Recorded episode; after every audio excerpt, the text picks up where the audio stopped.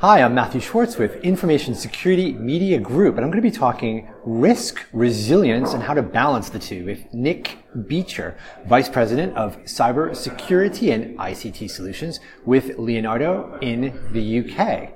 Nick, thanks for being here today. Thank you. It's my pleasure to be here.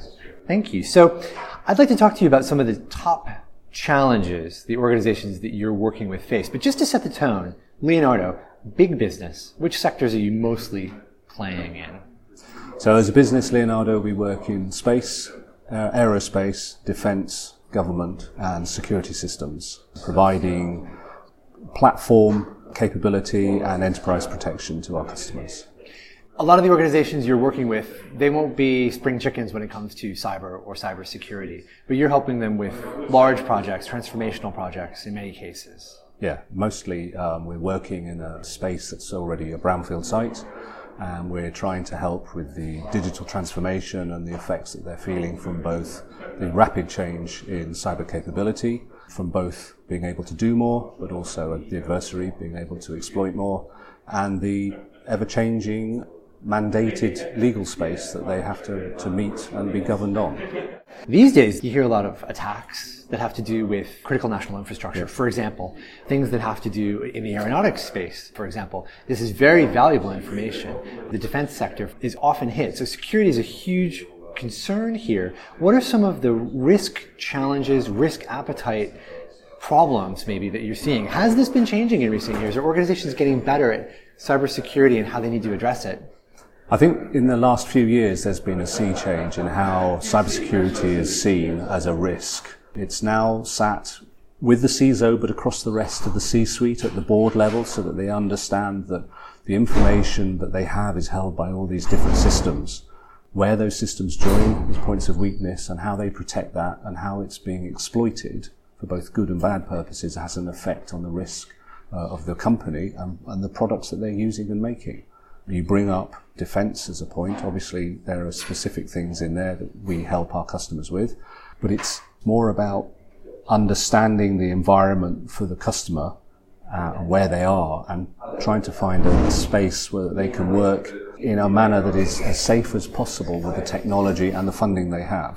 Are there any common challenges you're seeing? This is a difficult question to ask because you work across so many sectors. Yeah. Are there any common challenges, though, that you're seeing or common approaches, common projects that people are looking to do these days? I think one of the challenges that we're always seeing is with digital transformation. There's a lot of projects going on, and a lot of them start with, we've got an old system, we need to update it. They found a Windows 3 server or something in the cupboard and they realize it's running their entire HR system. What do we do with that now? And then there's trying to get people to not necessarily replace the box with another box, to actually think about it in a more holistic manner to try and understand, okay, what can we do with our existing platforms to integrate that, to understand where we can put the cyber protection that's needed and to actually lower the risk. Because at the end of the day, we want the company to continue doing what the company's doing and not spend all of its time worrying about cyber risk. The answers today presumably might be different than 5 or 10 years ago. I mean, the cloud is certainly ascendant for a lot of things. You've told me that you're technology agnostic, for example. You're going to look at a lot of the options and then bring them back. Yes. So cloud is forever growing. It's not for everyone. We're seeing a large rise in hybrid clouds, especially with some of the legislation that's been passed for GDPR, with people wanting to understand where their data is. And I think the hybrid model, along with large services that cloud can produce and that elastic capability, are going to be a very interesting way forward. It provides more challenges as to companies wanting to know where their data is and how they're going to protect it. But it's an interesting space. From a resilience standpoint, is the cloud necessarily a bonus, or what are some of the resilience types of discussions you're having? Because we've certainly seen some interesting attacks in the last couple of years, like Maersk, for example, that brought whole companies down without warning.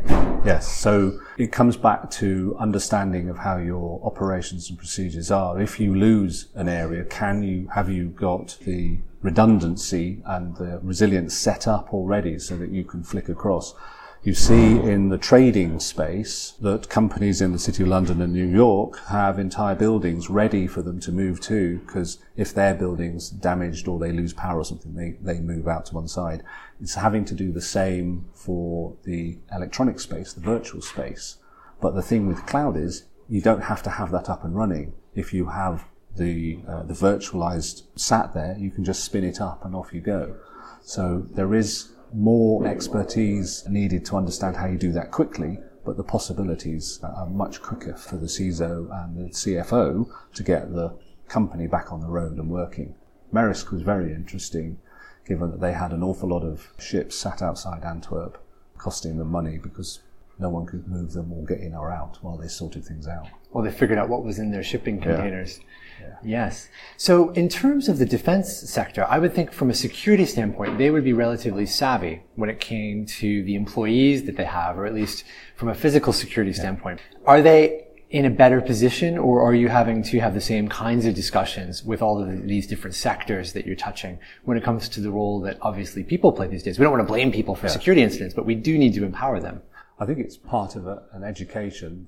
Normally within the government and defence sector, they have a higher standard of mandation on their systems, but it comes back to people and the training and understanding of where their information is, but also understanding the information that comes at them when they're not always expecting it to be attacked. So we're seeing things like invoice fraud and the parcel delivery emails.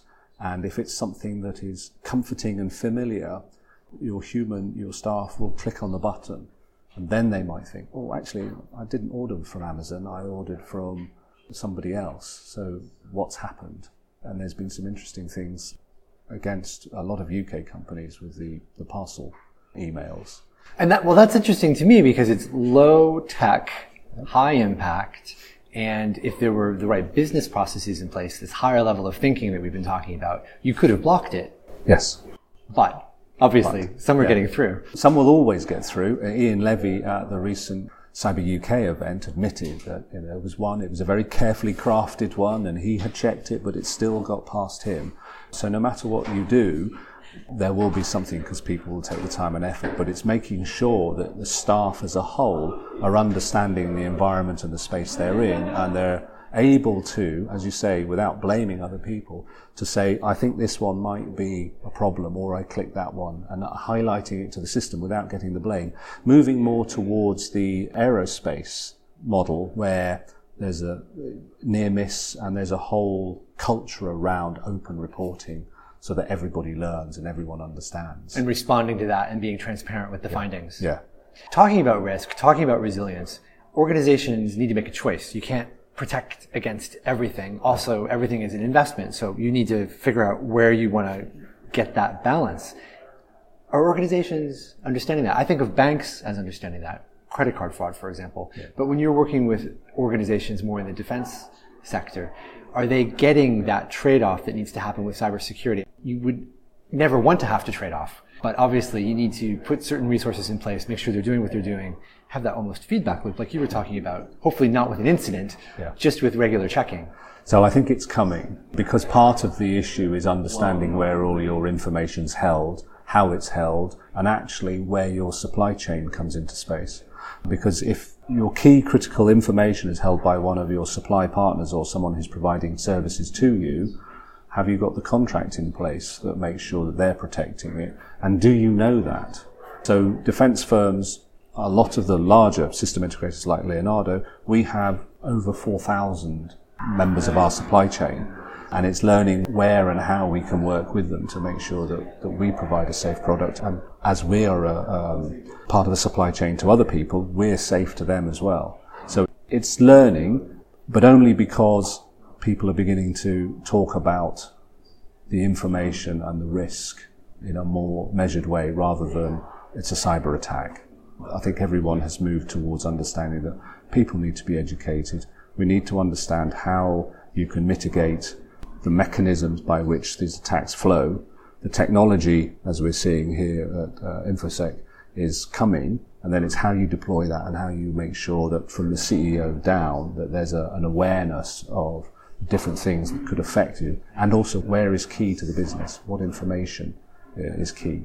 And like you say, looking at the ecosystem, your supplier, your supplier's supplier, which is, you mentioned Ian Levy before from the National Cyber Security Agency. One of the things they were hammering home at Cyber UK was looking at your supply chain, or trying to. Obviously, it's challenging in many cases, but you need to start somewhere. It is. Last year at Farnborough, we, as Leonardo, highlighted our Farnborough 50, which was the top 50 supply companies to us. I think it's now the Farnborough 88, and I'm sure we'll have further expansion on that so that we have a better relationship with the supply chain and understand what it is and where we're connected. And it comes back to the more connectedness of the way we do all our transactions. When you talk about projects with businesses, how are they either justifying them, budgeting for them? How are they looking at them and deciding if it was, you know, a good investment? What's the payoff? Because obviously it isn't always a payoff. Sometimes it's things don't happen.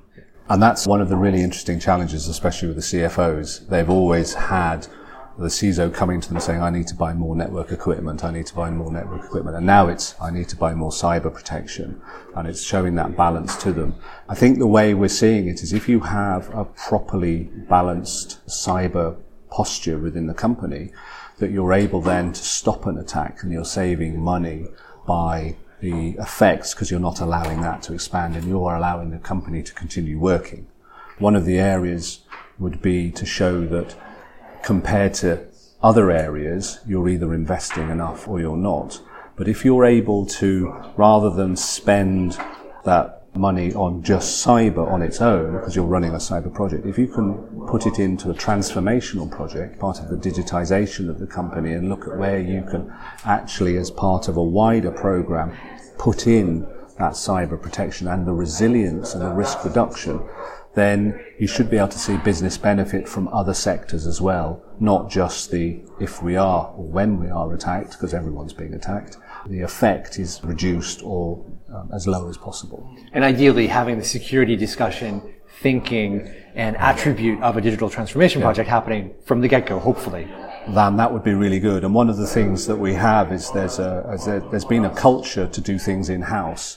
Because networks you can plug together, you can create, but there's a lot of companies whose sole aim in life is not to be a security company. They have lots of other things they should be doing. So it's understanding now that there is a lot they can still do in-house, but some of the other stuff, why not use someone like Leonardo to provide that expertise because we're doing it all the time and we can do the standards and bring that in so that they've got that as a starter, and therefore you're starting at a much higher position than you could be. Because they're not trying to reinvent the wheel. They're not trying to reinvent the wheel, and they don't know what they don't know. We have people who continue to look all the time and see what's on the horizon so that we can then bring that in and understand what they've got, build it into their systems and help them along their digital transformation program as well. Well, Nick, thank you so much for your time and insights today. No, Matthew, it's been really good to talk to you, and hopefully we'll see you soon. That sounds great. I've been speaking with Nick Beecher of Leonardo. We've been talking about cybersecurity, risk, and resilience. I'm Matthew Schwartz with Information Security Media Group. Thank you very much for joining us.